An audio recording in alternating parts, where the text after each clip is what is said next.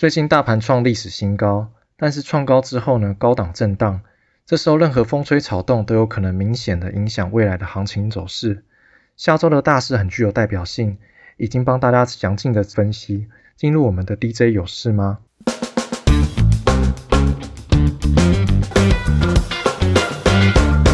先从总金来看，美国六月的 CPI 即将公布。上次有跟大家提到，CPI 是各国央行会用来衡量通货膨胀情况的一个指标，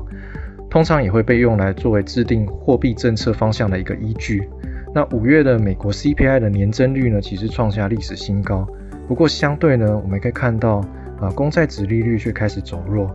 现在外界就认为呢，市场目前有逐步消化可能升息或者是可能缩表预期的氛围。那这可能跟近期美国就业数字还有一些疑虑有关。那市场就认为，六月美国的 CPI 数字有可能小幅的回弱。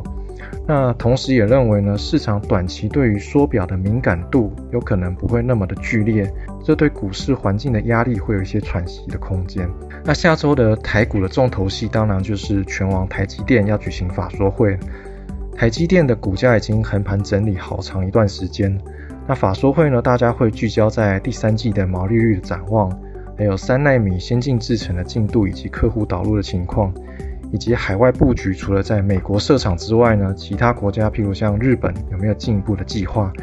同时呢，也会释出对于终端需求的看法，像是五 G 手机的销售以及高速运算 HPC 客户的需求。那台积电呢，先前对于第二季毛利率展望其实是不如预期的。一部分的原因呢，在于五纳米营收的贡献提升。那我们记者就掌握到一些讯息哦，他认为说，根据台积电过去的数据，以往呢，每次在量产一个新的纳米节点时候呢，呃，前面六个季度到八个季度毛利率都会低于公司其他制成的平均值，但是之后呢，就会开始回升。而台积电七纳米是在二零一八年第二季量产。在二零一九年第三季的毛利率呢，回到了呃平均的水准，也就是说，差不多六个季度到八个季度左右就会开始回升。而五纳米呢，是在二零二零年第二季量产，那照时间推算呢，呃，参考过去的七纳米经验，在今年下半年，五纳米的毛利率就有机会回到平均的水准。那至于三纳米的进度呢，目前还是预期会在明年下半年量产。下周的 IC 通路商文业也要举行股东会。电子族群今年以来深受 IC 缺货所苦，文业呢也会释出半导体供需情况的看法。记者有掌握到消息，目前多数的 IC 通路商都认为半导体供应链持续的吃紧。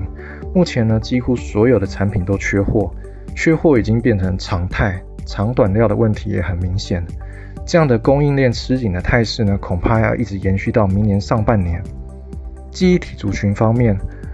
呃，下周记忆体模组厂微刚、宇瞻以及 IC 设计金豪科也要举行股东会，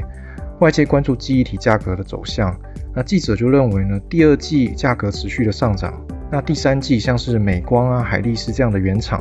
都有在进行供货调整，那市场就预期第三季低润的价格可能还会有十趴的涨幅。那我们就进入到船产喽，下周中钢要开八月的盘价。那由于七月中刚开出平盘，终止十二连涨，因此外界就聚焦八月是否能够再开出高盘。那根据我们记者采访的讯息呢，中钢认为国际的铁矿砂价格啊掌控权呢，它是在澳洲。那并且现在包括中国啊、美国、欧洲这些三大的经济体都在推动基础建设，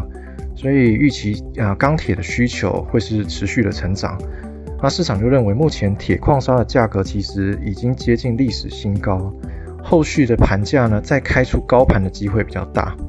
那航运方面呢，最近的货柜航运的股价震荡很大哦。那最新的消息是在七月七号的深夜到七月八号凌晨之间呢，全球第九大港、中东最大的自由贸易港杜拜港发生爆炸，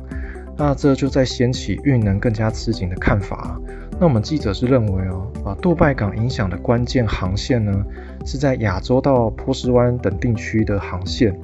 那货柜三三雄呢，长隆、阳明、万海啊，都有营运相关的航线。那其中呢，万海今年第一季，它在中东、印度相关的航线合计占营收大约是二十三 percent，这是当中最高的。承揽业者也就指出说，后续呢，杜拜港口的作业速度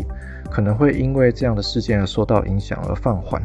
那相关的路线运能就可能会比较吃紧。